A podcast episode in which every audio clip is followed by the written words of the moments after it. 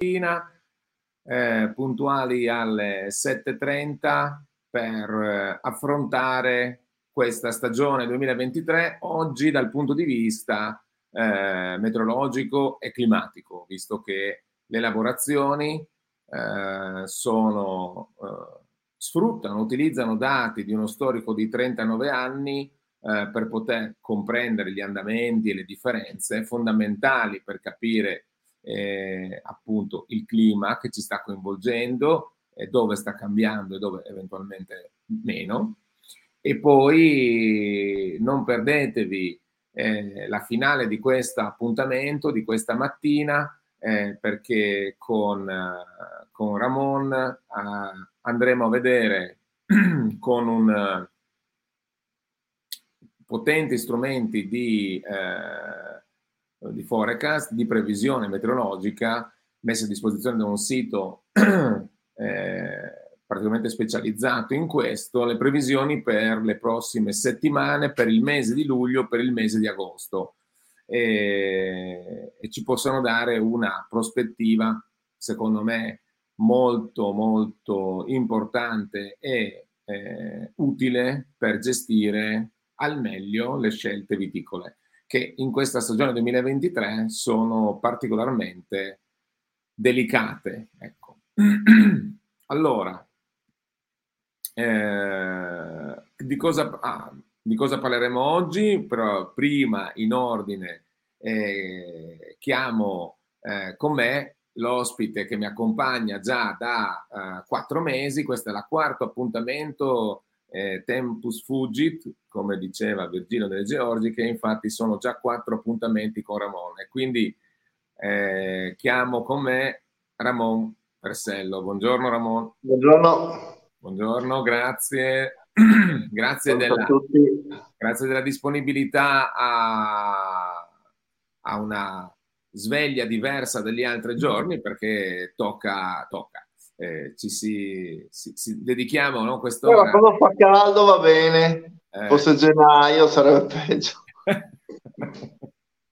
no, ti ringrazio anche per tutto il materiale che eh, mi condividi e che poi condividiamo a chi sì, è interessato. Dobbiamo fare, fare in trasmissione, un po' di, di materiale.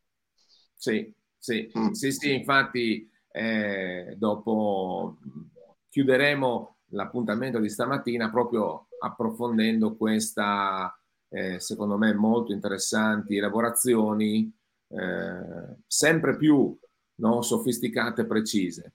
Allora, parti- allora, di cosa parliamo oggi? Oggi andremo a vedere cosa è successo nel mese di giugno in Italia, quindi un'elaborazione eh, sia in valori assoluti che in valori percentuali, quindi rispetto alla media di diverse zone italiane.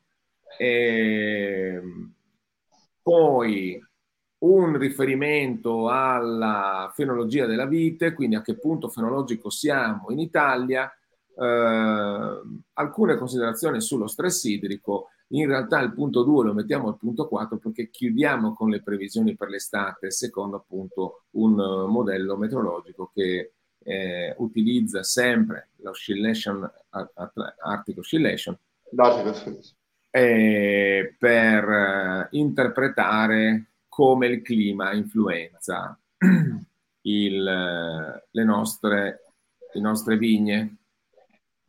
Allora, io passo a quello che ho preparato. Allora, eh, ho fatto una prima elaborazione, adesso la vediamo. Ecco, giù, Giusto, la vedi Ramon? Mm. No. No, scusa, no, un attimo. Vedo me e te. Ah, ok, bene. Ho perso un attimo un pezzo. Interroggi forse. Scusate, eh? Ecco qua. Ah sì, allora condivido, avevo perso la condivisione.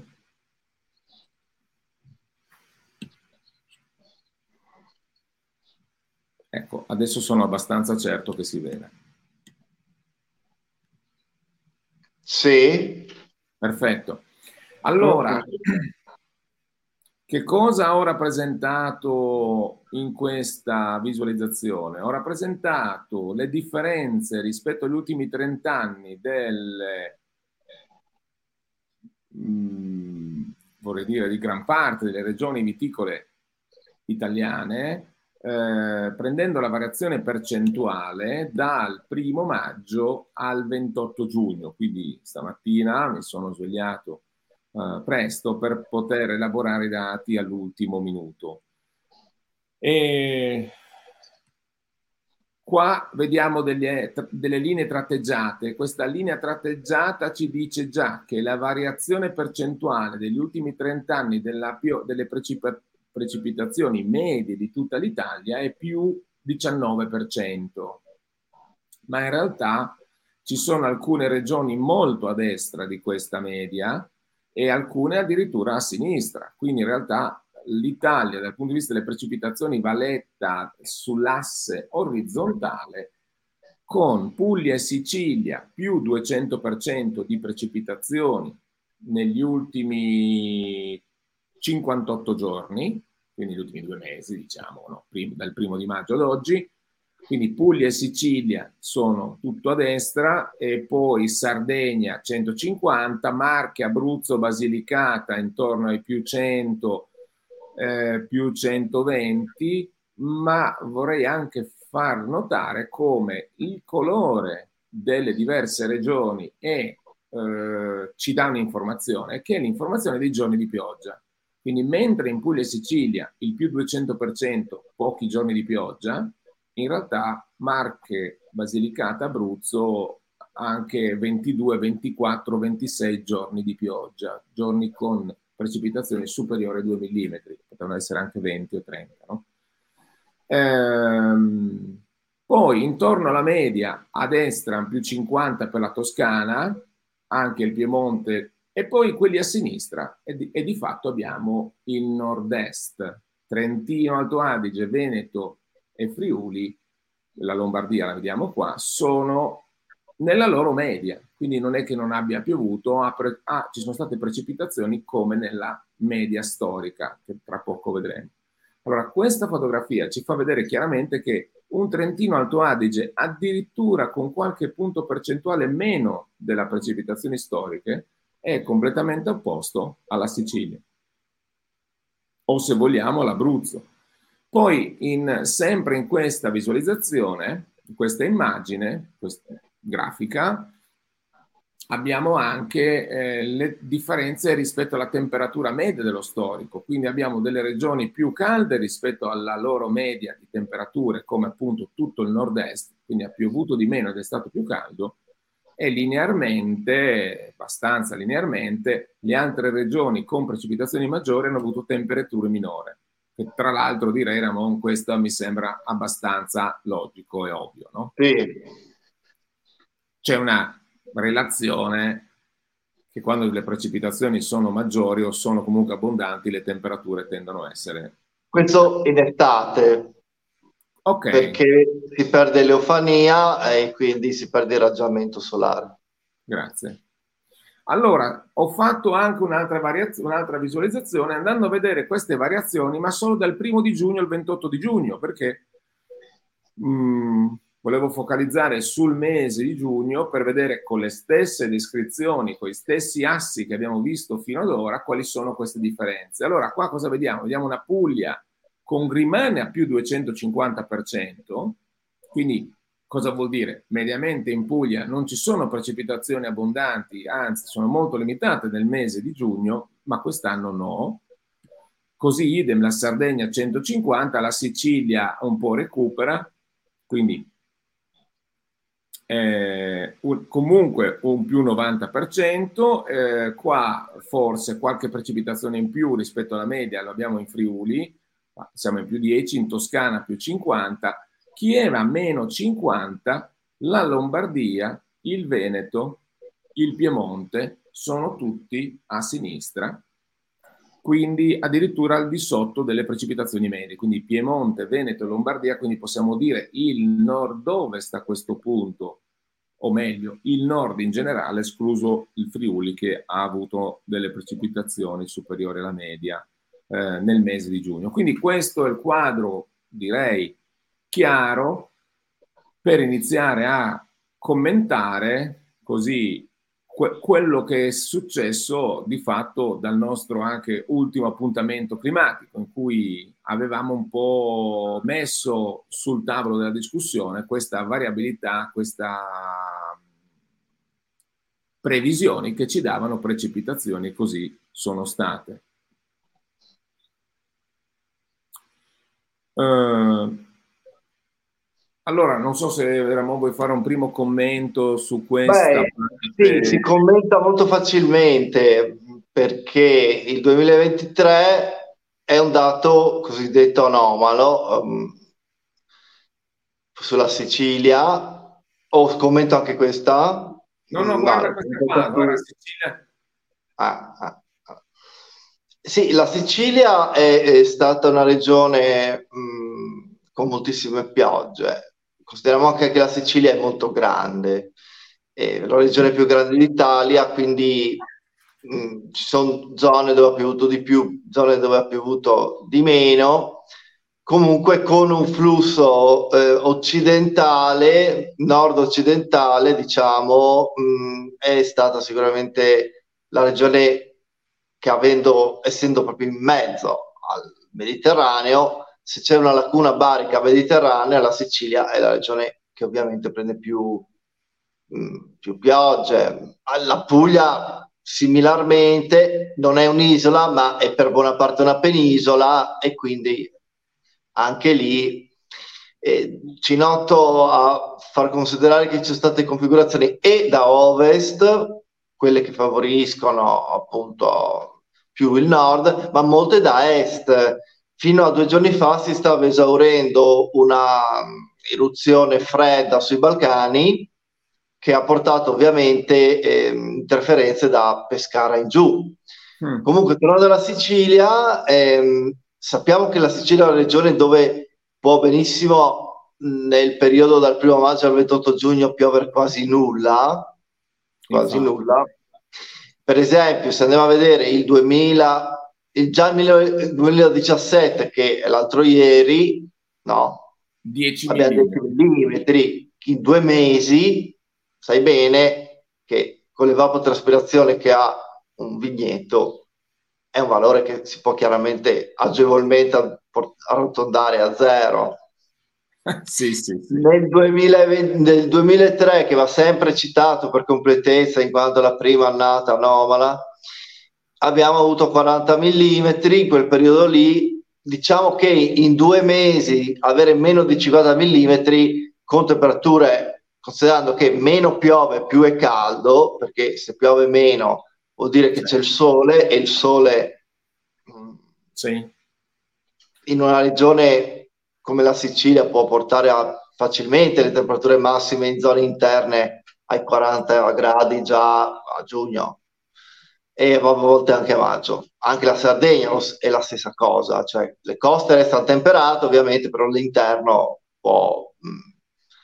Si parla di temperature ipotizzate in Sardegna anche prossime ai 50 gradi su stazioni non sinottiche, quindi non regolarizzate, però da amatoriali. Ecco. E, quindi queste isole maggiori dell'Italia hanno una certa continentalità all'interno eh, va sempre considerata quando uno va a avere le vigne, anche solo i 20-30 km dal mare, può cambiare tutto. E poi vediamo annate mm, come il 2008, che per dire fu parecchio umida, specialmente la parte iniziale da, al nord. Comunque, diciamo che il grosso delle annate, volendo fare una sintesi, ha avuto meno di 60 mm in 60 giorni. Esatto, esatto. Infatti, eh, andiamo a cremare tutte queste micro differenze perché se tu sì. mi dici non pioverà 60 giorni nella fase di massima vegetazione che comprende la fioritura, cioè per me è siccità. Eh, oh, infatti. Eh, no, invece i 130 mm in 60 giorni comunque vuol dire 65 mm al mese. cioè millimetri, sì. 2 mm al giorno. Sì. Quindi chiaramente adesso l'annata è piovosa, ma se andiamo a confrontare eh, le certe zone dell'Emilia Romagna dove ne ha fatti 400, certe zone del Cunese, perché noi diciamo che ha piovuto di più in Puglia, ha piovuto di più in Sicilia, regioni dove di solito a giugno non piove e sono anche abituati a ciò. Mentre invece a giugno, per dire nel nord-est, nella zona prealpina orientale, soprattutto sulle zone prealpina Giulia, si hanno le massime precipitazioni dell'anno, che possono raggiungere i 300 mm di media su stazioni della pedemontana giuliana e anche veneta su zone tipo il Vicentino, il Trevigiano, ecco la zona di pre, pedemontana, la fascia collinare fra i 200 e i 400 metri e, e a pochi chilometri da montagne sui 1500-1600. Lì dall'Adriatico per via sciroccale si possono avere piogge molto importanti nel bimestre maggio-giugno. Ecco, Qua ho messo quindi... la Toscana, diciamo le regioni sia costiere, eh. quindi qua c'è sia Bolgheri che Chianti che Montalcino eh, che Montepulciano. Eh, quindi, quindi le principali aree viticole, vede il 2023 qua, sempre comunque a destra di una media di 108 mm medi in questi due mesi, abbiamo 150 mm non, non, è l'unica annata, ci sono state annate qua la 210 e la 18 per dire, no? che sono a destra e quindi ancora più piovose. E temperature comunque che rimangono a 19 gradi, quindi poco sopra la media storica che è di 18,5 e di fatto anche chi vive in Toscana testimonia, chi lavora in Toscana testimonia che comunque siamo con temperature tra l'altro molto gradevoli, quindi notturne soprattutto, no? sono rimaste molto basse, basse, relativamente basse le temperature notturne, le minime notturne. Eh, poi vedi il 2003 in alto a sinistra che aveva due gradi in più, no, sì, tre gradi sì, in più. Sì. Si rende conto lì, no, di quanto... No. E, e c'è anche la 22 quest'anno. Eh e il 2022 sarebbe carino che molti l'hanno confrontato al 2003. E qua? Lo... È a fianco. Eh, quindi, il confronto vale. Il confronto eh. vale perché praticamente sì, 2003 è un peggiore, ma non così tanto peggiore. Quindi 2002-2023 annate fratelli, sorelle nel, nella siccità e nel caldo. Eh sì, eh... E il 2017 pure un'annata secca, non orribilmente secca, ma insomma. Eh, però sì. è qua sempre. Eh, in questo... mettiamo in quell'area lì perché così sappiamo che io sentivo appunto persone toscana, il 2017 era, era caldo, asciutto. Eh. Cioè, qua diciamo che se questa è il quadrante delle annate asciutte e torride, no? questo quadrante qua in alto a sinistra, sì. possiamo invece dire che il quadrante in alto a destra è le torride e umide, che diciamo che perché per le malattie non è il meglio. Dice, no? infatti, Vabbè, infatti c'è il 2002, infatti c'è il 2002. C'è il 2002. Eh, e la 23 22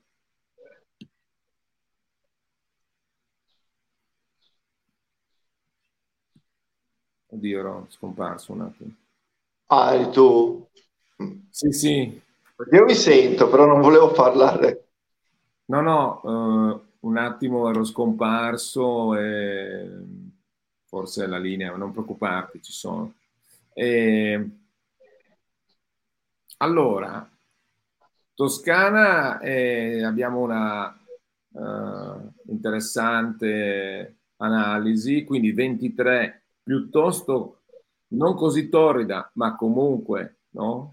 eh, umida, che potrebbe essere appunto... Eh... Però io ci tengo a far notare una cosa. Sì.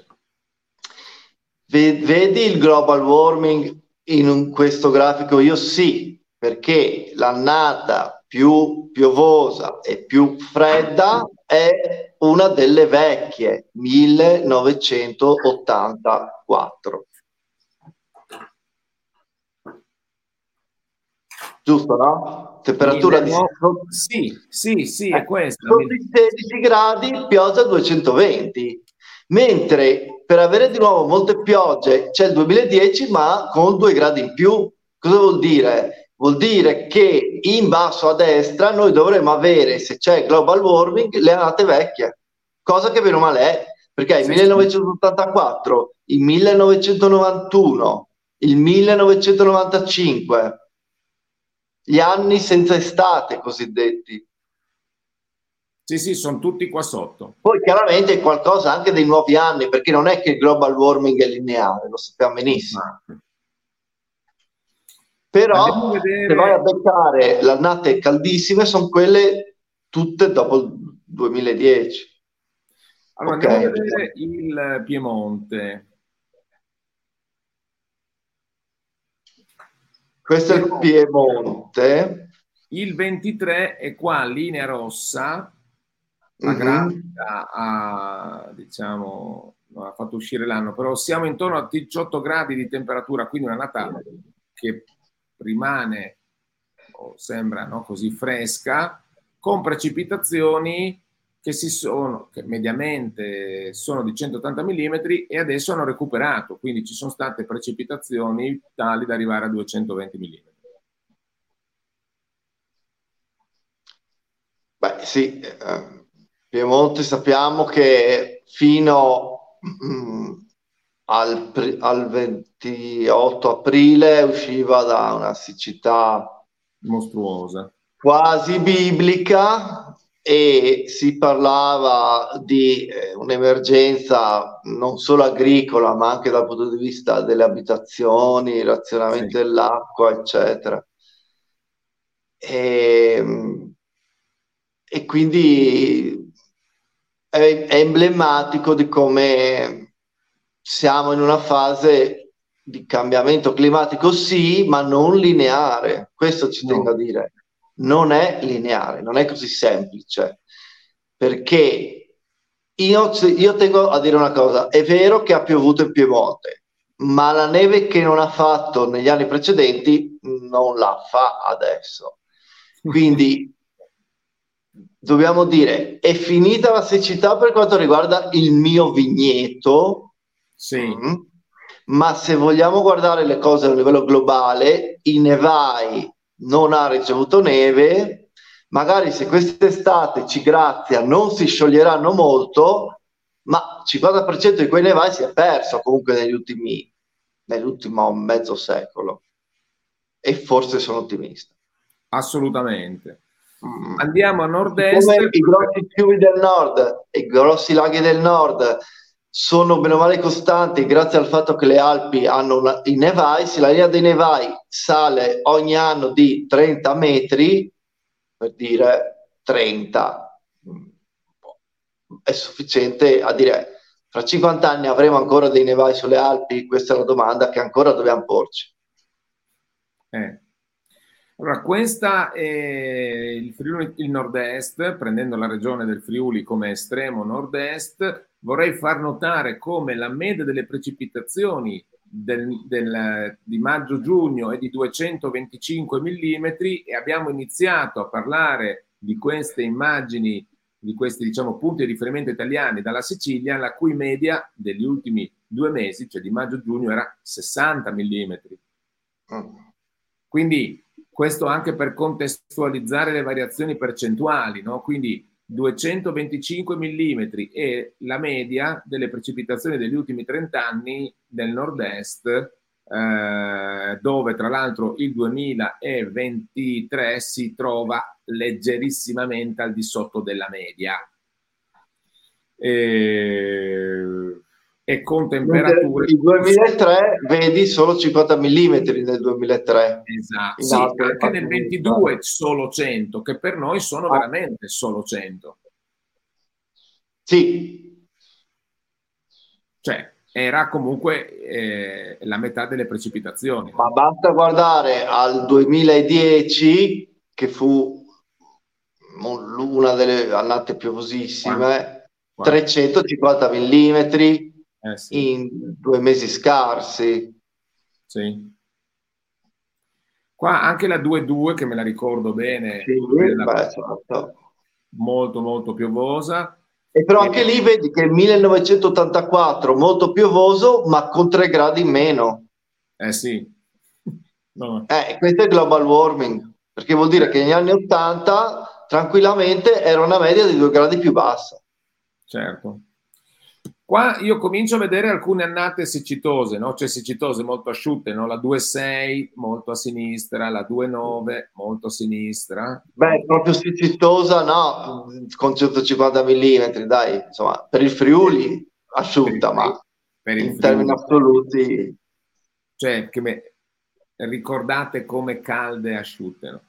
Ehm, ecco, quindi allora voglio dire, adesso abbiamo fatto questa così carrellata eh, in, italiana per poter contestualizzare l'ultimo mese.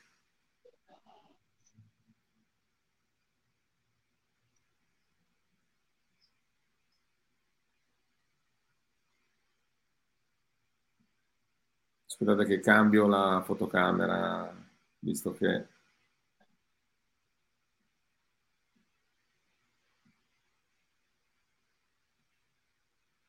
Allora, eh, passiamo alla... Mm, vediamo se si vede meglio. Ma non importa.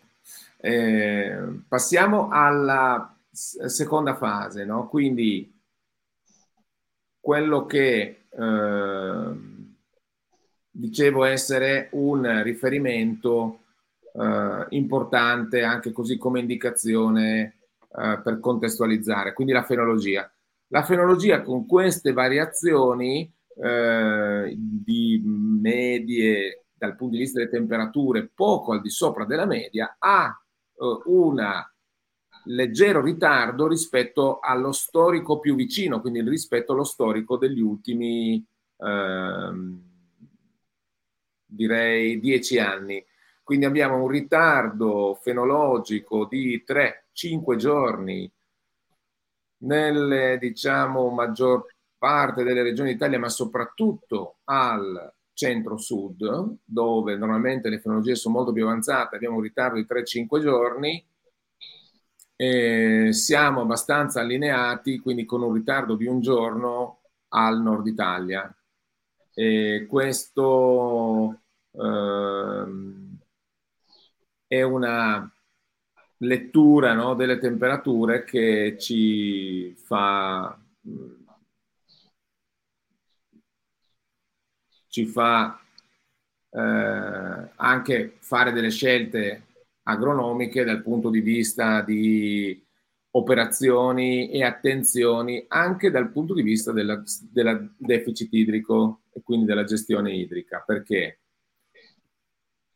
perché eh, in alcune, quindi siamo in una fase grano di pisello, chiusura grappolo, prechiusura grappolo, molto delicata per la formazione degli acini, questa eh, è un momento in cui il deficit idrico incredibilmente comincia a presentarsi. Perché appunto, come abbiamo visto, soprattutto le regioni del Trentino Alto Adige, con meno 50% di precipitazioni nel mese di giugno e in terreni sciolti, nel senso con elevato scheletro, poca capacità di trattenere l'acqua, le viti hanno già bisogno di un primo intervento di soccorso per poter eh, mantenere quello sviluppo fisiologico necessario in questa fase in particolar modo importante, cioè l'accrescimento degli acidi. Quindi l'Italia veramente è da analizzare regione, zona viticola per zona viticola perché in ogni zona c'è un terroir diverso e ogni terroir ha ogni stagione le sue differenze, nel bene e nel male, direi, no? Cioè è incredibile, a me sembra no, che se uno lo racconta non ci vede, ma ero in Trentino l'altro ieri in realtà. E quindi posso dire per certo che c'è questa anomalia, no? questa deficit idrico e temperature più elevate, sviluppo fenologico in Trentino, Alto Adige.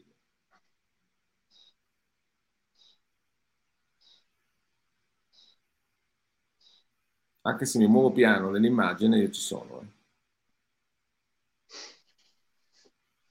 Allora, io do di nuovo la parola a Teramo per uh, far vedere quello che possiamo cominciare a introdurre per quanto riguarda le previsioni e anche la lettura de, di alcuni modelli meteorologici per eh, i prossimi giorni, no? che adesso lascio intanto un'introduzione, vado, vado a prendere l'origine, ecco qua.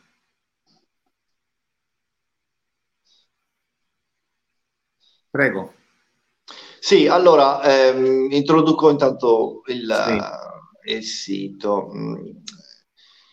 E gli indici teleconnettivi sono diversi. Uno di questi è l'oscillazione artica. L'ho scelta perché è un parametro che ci dà mh, una buona previsione, ce l'ha data in passato, e quindi ehm, è collegato, a, attinge anche i dati al modello previsionale matematico CFS con la C di Como, quindi non GFS, che sono mh, entrambi ser- eh, servizi di previsione a mh, tempi piuttosto mh, remoti, addirittura CFS fa ogni 6 ore un run per le prossime 4080 ore, che in soldoni sono 6 mesi. Chiaramente è una curiosità accademica, però ci tengo a dire esiste questo mm, modello matematico ed è consultabile, poi vedremo come. E, ehm, intanto le mappe eh, principali, se me la puoi mh, mm, zoomare questa. Questa è del primo giugno. Allora, qui è um, bene o male ciò che um, è già stato, ok, dall'1 al 19 giugno.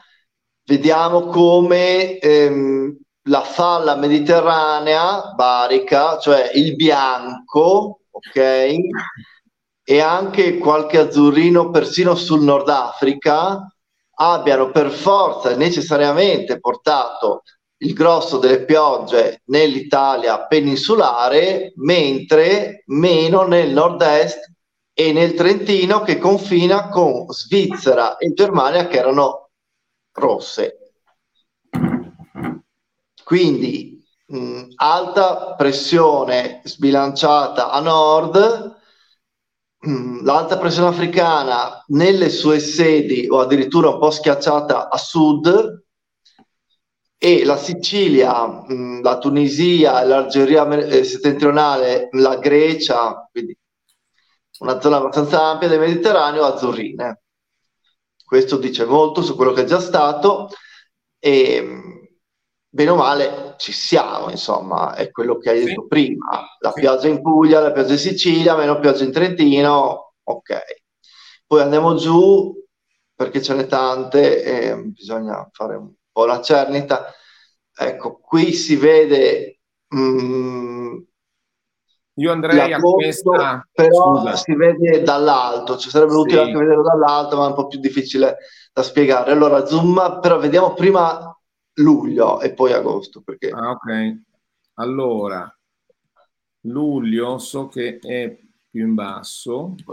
Sì. È, è più in basso. Andiamo a vedere il mese. Eccolo um, dove c'è tutto il mondo con caratteri più o meno gialli. Sì, sì.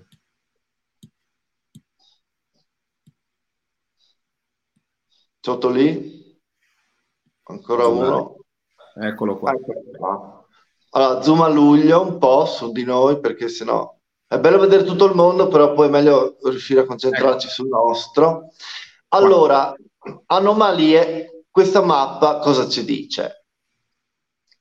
Ci dice che rimane lo scand più, che vuol dire la alta pressione sulla Scandinavia. Perché è importante? Perché se c'è una scand più, vuol dire che il flusso zonale deve stare al di sotto della Scandinavia. Contemporaneamente c'è un'area di, basse, di alte pressioni moderate fino alla mh, mm, Polonia, fino alla Bielorussia. Quindi diciamo che quella zona lì, la zona nord e il nord-est dell'Europa, fino a ai Carpazi è più caldo. E, ehm, la Spagna non ha particolari anomalie positive, c'è un po' di azzurrino a nord e un po' di giallo a sud. L'Italia vedrebbe un po' di azzurro sulle regioni del nord-ovest e se riesce a zoomare ancora un po', non lo so, non è possibile. E non è possibile, vabbè, comunque abbiamo una lieve zona gialla sulle regioni orientali. In linea di massima, mh, questa è anche eh, fonte eh, CFS, come scritto sotto. E mh, mm, cosa vuol dire? non posso dire luglio sarà nella media o un po' più caldo della media, un po' più freddo della media. Principalmente luglio sarà un mese dove ci sarà un alternarsi di anticicloni e, ehm, e invece eruzioni da nord. Perché è già ehm, ai primi di luglio CFS come, come sito mh, come noi vediamo CMVF su Vetter Centrale abbiamo anche CFS. Mm-hmm. Allora, eh, allora, questo come luglio secondo me è, cioè l'Italia qua nel mezzo la si vede chiaramente, quindi memorizziamoci questo, andrei a vedere eh, se sei d'accordo agosto, così che diamo uno sguardo ai diciamo due mesi estivi, poi magari andiamo nel dettaglio delle, dei prossimi giorni. Allora, questo è 8-1, 8-31. Ecco, qui an- ancora di più rimarcherebbe ehm, una maggiore piovosità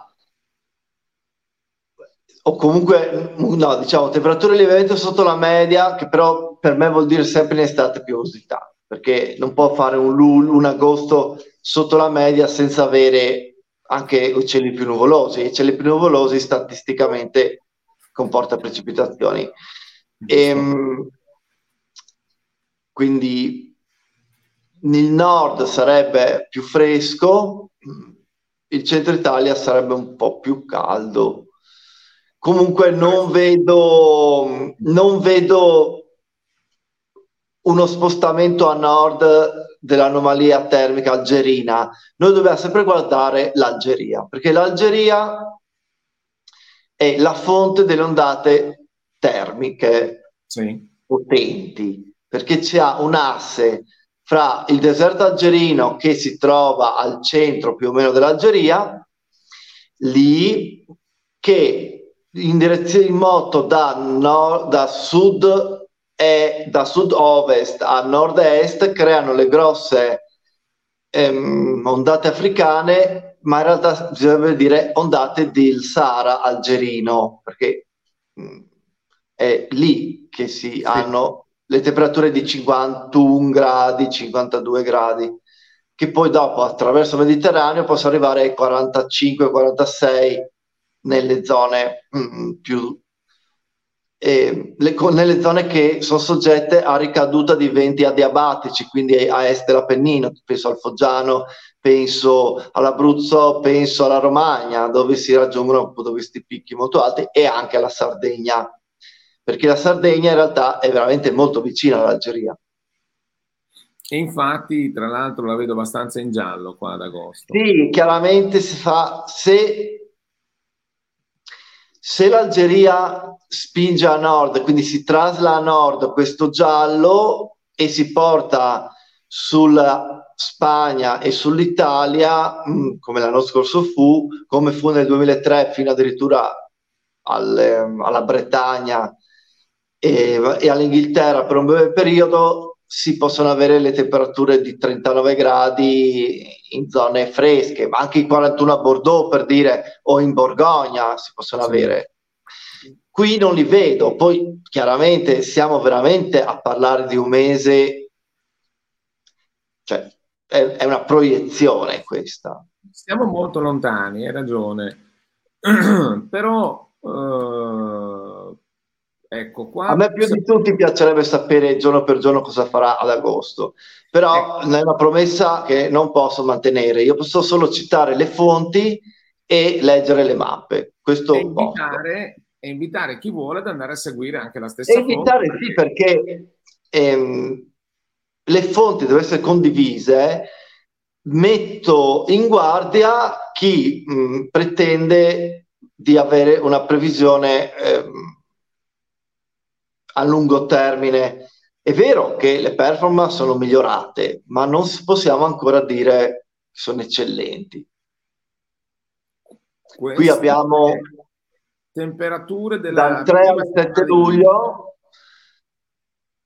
Qui vediamo per dire che l'Algeria va piuttosto in direzione dei Balcani a sparare il, la sua proiettile rovente in gergo e arriva fino in Russia quel caldo lì, quindi è più facile che vada a colpire la Sicilia, il Salento, la Grecia, la Bulgaria, perché l'asse è abbastanza inclinato.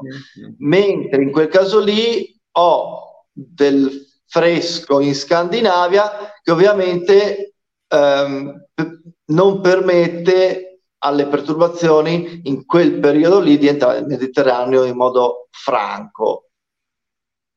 E questo potrebbe essere una bella... Ah, guarda cosa ho trovato qua venendo in giù. Sì, il... Ecco, allora mh, mm, abbiamo già visto come eh, l'indice ha uno porti eh, determinate caratteristiche climatiche, quindi un po' più caldo, quelle robe in grigetto sono le annate precedenti, ma non ce le fa leggere.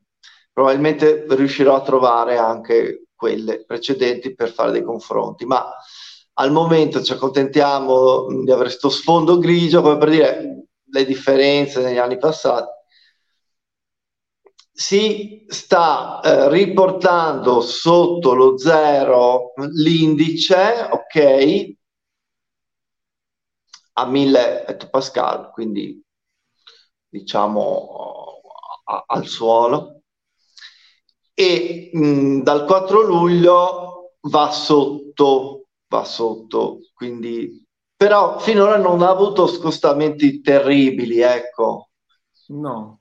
Se andiamo a vedere gli storici, che purtroppo non riesco da questa mappa a vedere che annate sono, sarebbe... cercherò di recuperarla. Allora, Comunque è utile capire che ci sono stati picchi ben maggiori in passato.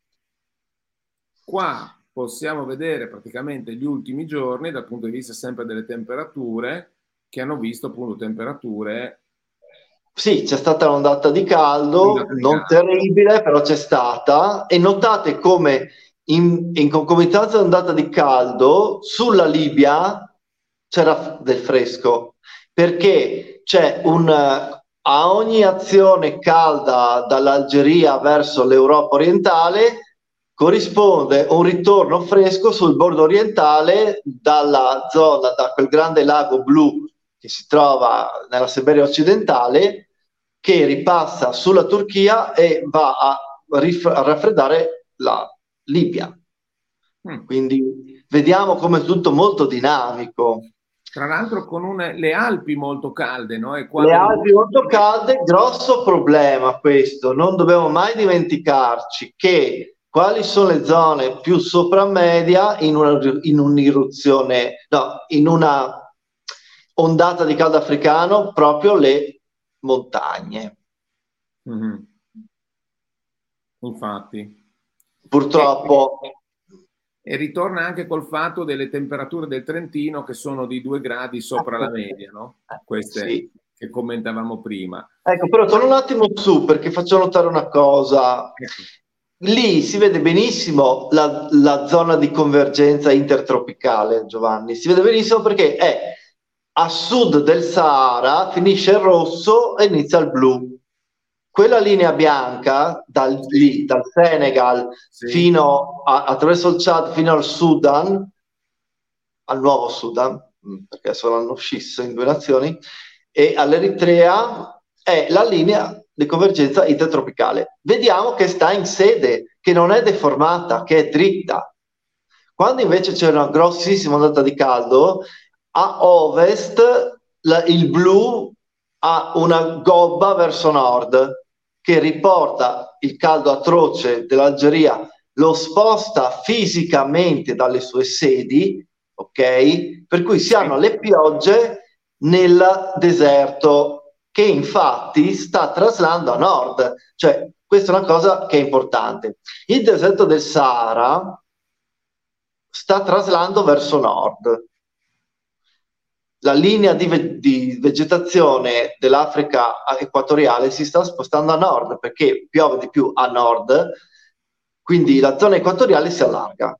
Quindi la zona intertropicale, che è appunto la zona equatoriale, perché inter tra i due tropici, ok, diventa più umida in Africa, ci tengo a precisare, e questo sposta a nord il Sahara. Non è che Sahara sta scomparendo, il Sahara si sta spostando lentamente a nord.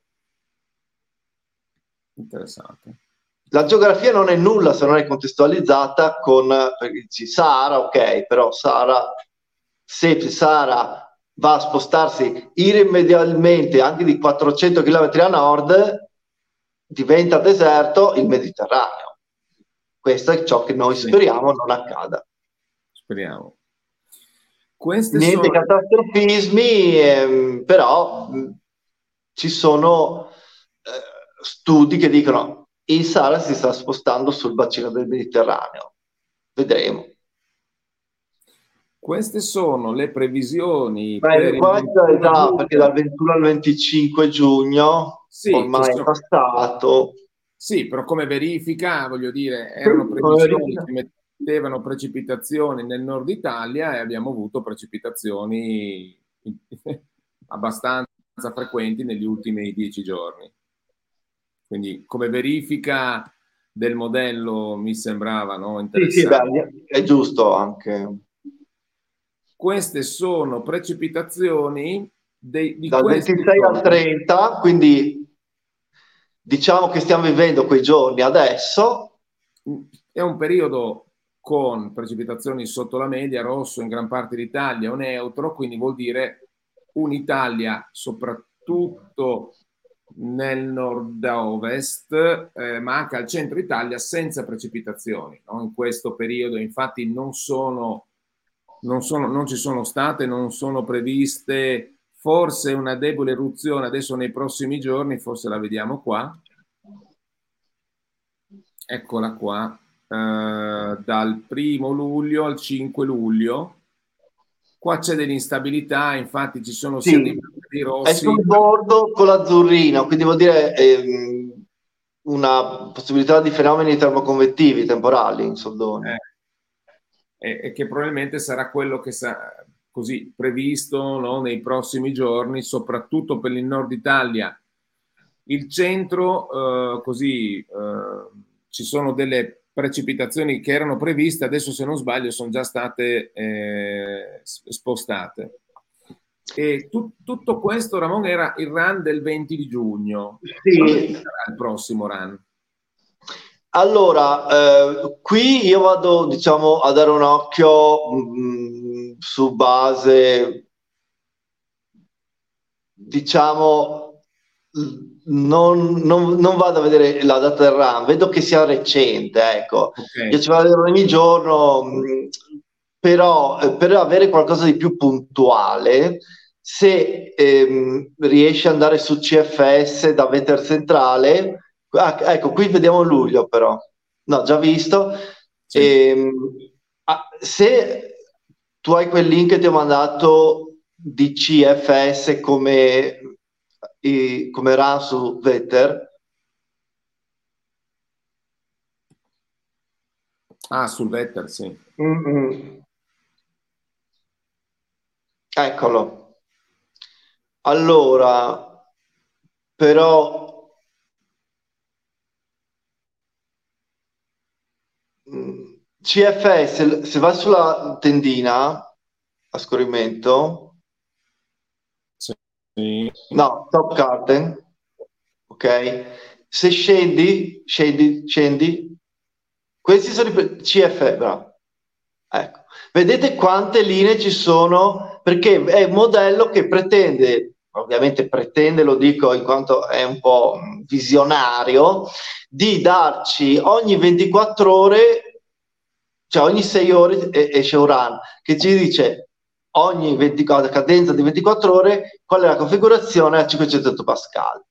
Quindi se tu vai a scorrere i, lì, ecco, per esempio, lì è 120 ok? Che vorrebbe dire il 2 luglio. Allora, al 2 luglio cosa vediamo? Vediamo che mh, mm, sulle isole britanniche e sulla Scandinavia c'è una, una, un'area di freddo, di freddo, non c'è nessuna eruzione mh, di aria gelida su di noi, nemmeno fredda, Mm, ma neppure, neppure nessuna mh, avvezione africana, quindi siamo abbastanza in linea. Infatti, siamo in linea, lo vediamo da cosa? Dal fatto che l'anticiclone azzoriano è quello che predomina. Infatti, queste, quelle isole che vedi sulla sinistra sono le Azzorre e quella linea bianca che eh, sta intorno è il famoso anticiclone azzoriano. Finché abbiamo questo anticiclone, il caldo forte non ci sarà. Quando invece in quella zona si crea una lacuna barica, allora c'è il richiamo caldo dall'Algeria. Quindi qua andiamo martedì prossimo oppure mercoledì prossimo. Sì, chiaramente da prendere con le pinze, qui entrerebbe invece una zona, mh, un'area di perturbazione, un'area mh, fresca, fredda quasi, con un nocciolo molto potente fra la Scandinavia, fra la Norvegia e le isole britanniche, che va a colpire pesantemente, in questo caso, la Spagna settentrionale, tutta la Francia e una buona parte del nord Italia. Diciamo sono... che più si va in là, più è un sogno, eh. un sogno o un incubo, dipende. Quindi la, la... fermiamoci.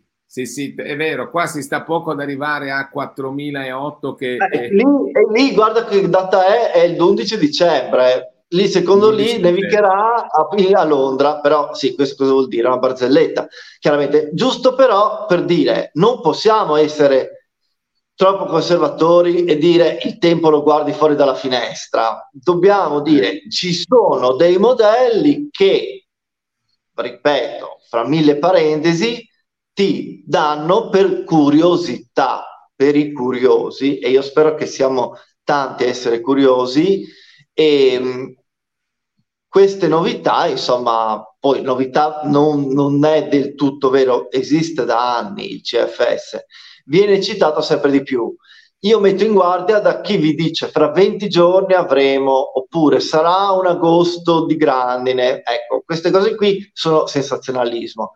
Qui almeno stiamo guardando un modello matematico, lo commentiamo. Ovviamente a 120 giorni possiamo dire ci credo. Per esempio, se tu andassi a, set, um, 720 giorni, ok? Questo sarebbe esattamente fra un mese. Continua, non dico che pioverà, dico che questo modello continua a darci queste irruzioni da nord.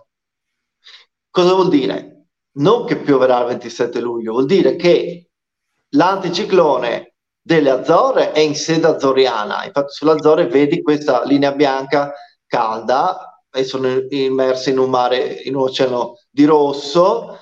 Questo permette alla, mh, al vortice polare, grosso modo, perché quella zona verde è di vortice polare, che ovviamente sì. è in estate più piccolo, di mandare degli impulsi.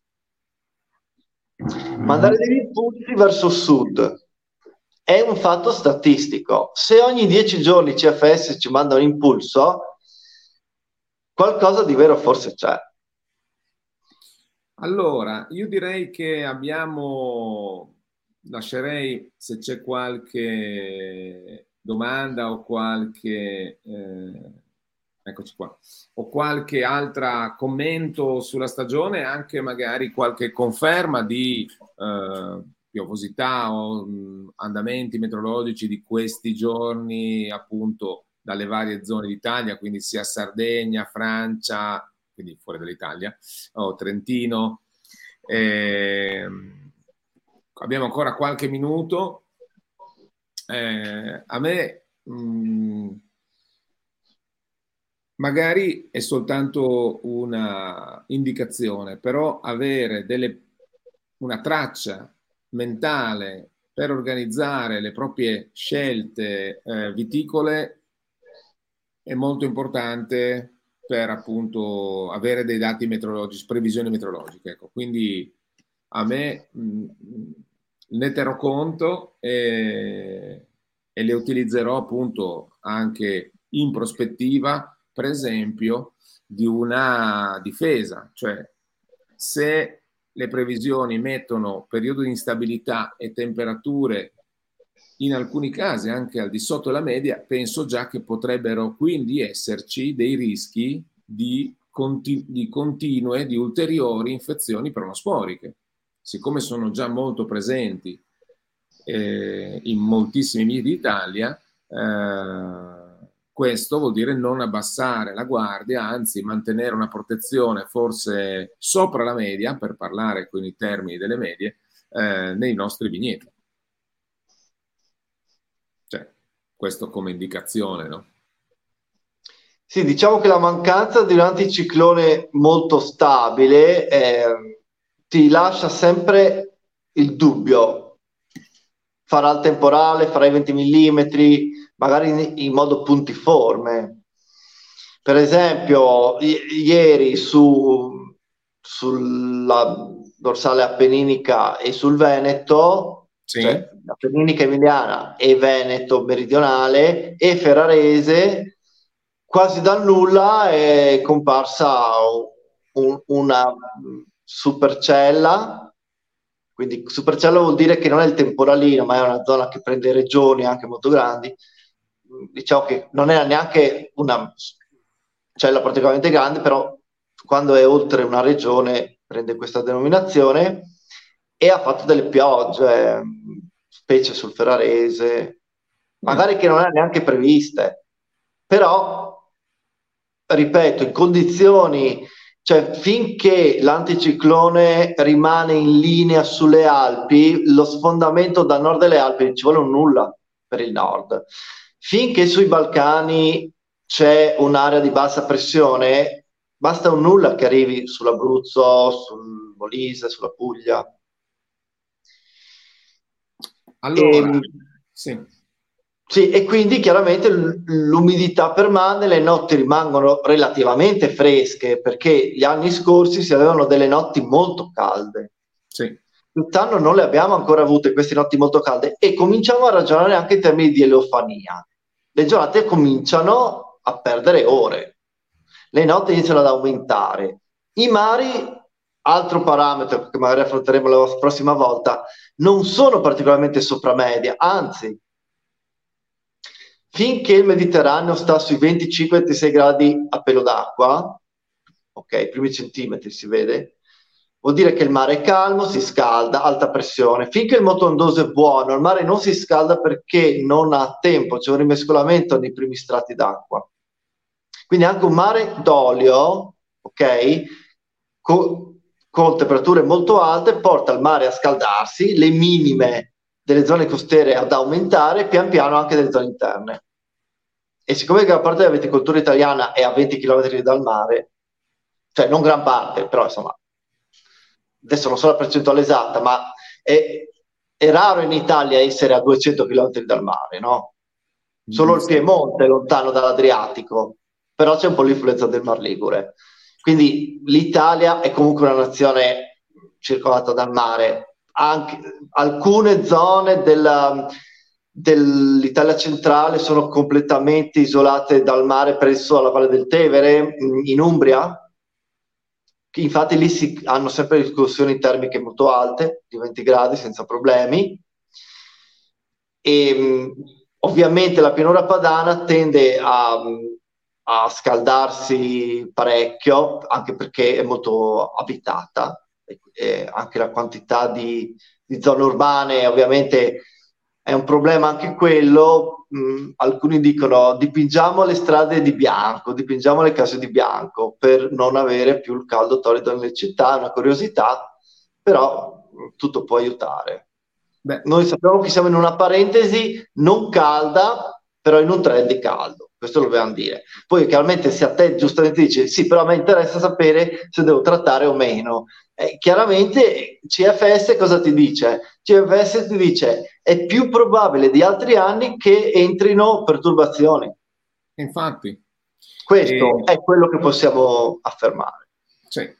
Guarda, io con questo lascerei appunto anche a tutti i viticoltori, agronomi, enologi un'indicazione, aggiungo anche quella di Giuliano che segnala in aggiunta alla peronospora il pericolo idio, raramente visti assieme, è vero perché normalmente le condizioni sono tendenzialmente più favorevoli per uno che per l'altro, ma questo chi lo sa Giuliano, forse è proprio il frutto di questo anche il cambiamento del clima per cui le, una nuova no, trend o tendenze o cambiamenti provocano una presenza di entrambe le ampelopatie eh, nei vigneti e cui dobbiamo fare molta attenzione perché comunque hai ragione, ci sono gravi e diffusi attacchi di oidio in eh, moltissime regioni e vigneti d'Italia.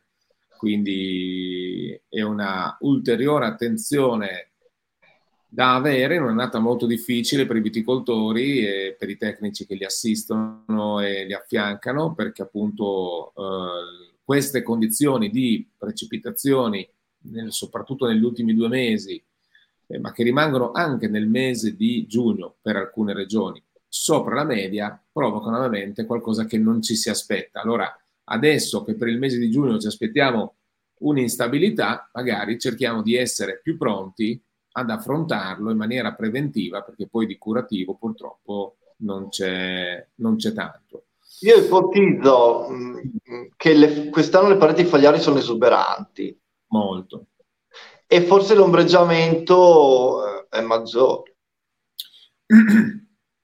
C'è maggior campo di umidità, quindi ma- maggior difficoltà a raggiungere i grappoli, a proteggere i grappoli, perché appunto c'è una massa vegetativa eh, che direi, oserei dire, il doppio dello scorso anno, cioè in volume e in superficie fogliare, che anzi abbiamo misurato, abbiamo iniziato a misurare molti vigneti come SFE, eh, veramente nettamente superiore e in alcuni casi eccessiva, anzi spesso la valutazione del monitoraggio dei vigneti cade su vigoria eccessiva perché anche l'accumulo di, nutri- di concimi dati negli scorsi anni, lavorazione, adesso si sono espressi tutti al massimo, siamo in temperature ideali per la crescita vegetativa perché appunto andiamo sui 30 gradi di massima, 32, le minime sono a 20, quindi oscilliamo da 20 a 32 e beh, cosa vorremmo avere di meglio per esplosione vegetativa, ma anche delle malattie. Quest'anno foglie, se facessimo foglie, comunque sarà utile a, a, per il bilancio della CO2 perché io ci tengo a, a, specificare che ogni foglia attiva, che sia di vite, che sia di faggio, che sia di pioppo, mangia CO2 e produce O2.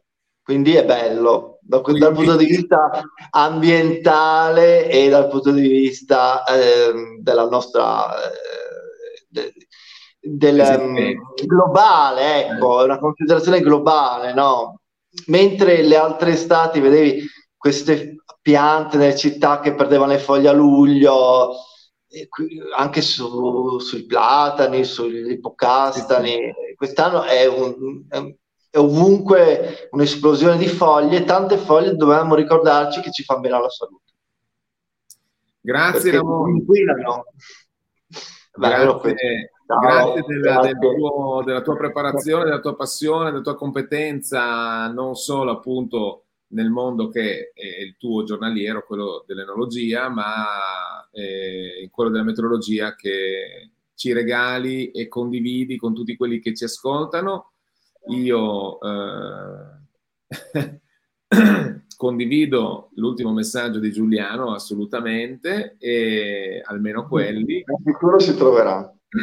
Sicuro e poi vi do appuntamento a mercoledì prossimo eh, in cui con un esperto in pedologia affronteremo le dinamiche dell'acqua nel terreno, quindi come si valutano, cosa vogliono dire alcuni termini, come si misurano e cosa ci dicono per la gestione idrica.